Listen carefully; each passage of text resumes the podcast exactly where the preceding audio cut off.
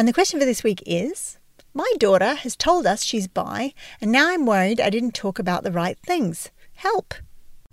And welcome back to another episode of Sitting in a Car. I'm Sarah Sproul, and I sit in a car with you each week answering a question to help you raise your confident and caring young person who respects themselves and the people around them. This question is important because it gives us a chance to talk about what happens as a parent when we don't get things exactly right. My mum tells a story that when she had me, which was right back in 1971, she was breastfeeding. And she was breastfeeding to the best of her ability. And at that time, the accepted practice was that you breastfed your baby to a schedule. Now, any of you who have attempted breastfeeding or been breastfeeding in this day and age will know that that is just plain terrible advice. You breastfeed on demand when your child needs to be fed because that helps your milk supply come in, right? Um, that's not what my mum was told.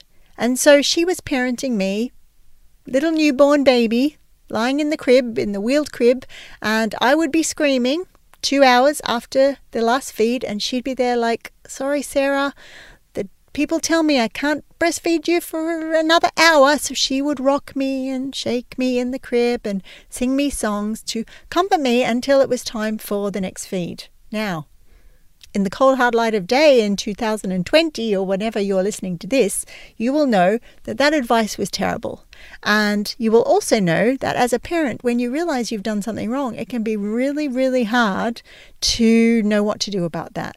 Now, my mum in this story has claimed what she did.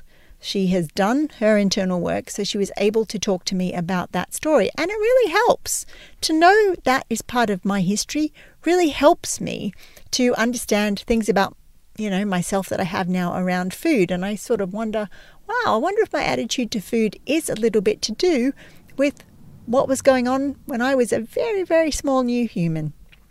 But let's talk about this question. This is about being a parent. Your 12 year old coming to you and say, I think I'm bi, and you're left as a parent going, Oh, I don't didn't really see that coming, and I'm not really sure if I did things right. I've got three ideas. First idea accept responsibility. So, as a parent, we can model what it's like to realize we didn't do something quite right and accept responsibility. So that could look like something like this I need to apologize for something. I realize that conversations that I might have had with you in the past might have assumed that you were going to grow up straight or you were only interested in men or you were only interested in women. And I realize now that that wasn't good and I'm sorry about that. That takes responsibility for something that might have been painful for our child, and it also models to them what it feels like when someone takes responsibility for something they did that might have been hurtful and apologizes. The second thing you can do is start noticing in the world where there are assumptions about people being straight. You might notice that in advertisements, for example, if they're showing couples, they're always showing a man and a woman. You might notice that in movies or stories, most of the couples are male and female. And you can start pointing those out to your kid if you feel comfortable doing that. You can say, Look at that ad. Why do they always show families made up of a man and a woman? Or the TV program. Why they very rarely show couples that are um, same sex couples? And in that way, you are demonstrating to your kid that you're looking at the world in a different way and you're keeping their them in mind so that they sort of feel like you have their back. Point 3, going forward now, you know that you have are raising a child that is part of the LGBTQIA community.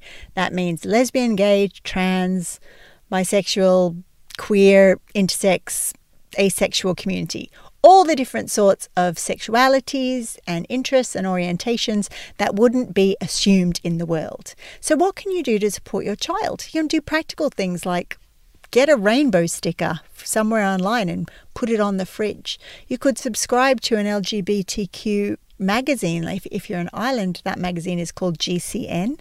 So if you Google GCN and um, subscribe to that, it's about 30 euros a month, and you get one magazine delivered to your house in a brown paper envelope that you can leave on the kitchen table or the coffee table. It's just a sign that, you know, rainbow people are welcome and um, loved and cared for in our house. And you know, this is like supporting our children in any other interest they have. How many of you would support a child to do a sport that you don't like? Like does your kid play soccer and you can't stand it, but do you take them to practice? Absolutely, you do, right? And there are things that we do for our children to support them and to help them grow into who they are, even though we don't particularly like that thing for ourselves. And absolutely, when we have a child who is part of the LGBTQ community, then we can do those same behaviors for that too. So let's sum up. What were the three points to help you manage and support your bi child? One, apologize for not maybe getting it right and making assumptions earlier in their life. Two, look at all the ways the world assumes that most people are straight and that that's not so great. And three, be a good ally for your kid and demonstrate ways that you support them in this part of their life. And that's sitting in a car for another week where I've answered a question to help you raise your confident and caring young person who respects themselves and the people around them. And while I've got you here, can I ask for your help? Would you write a review of sitting in a car?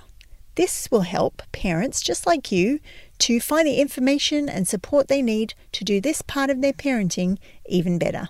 Thanks for that, and bye for now.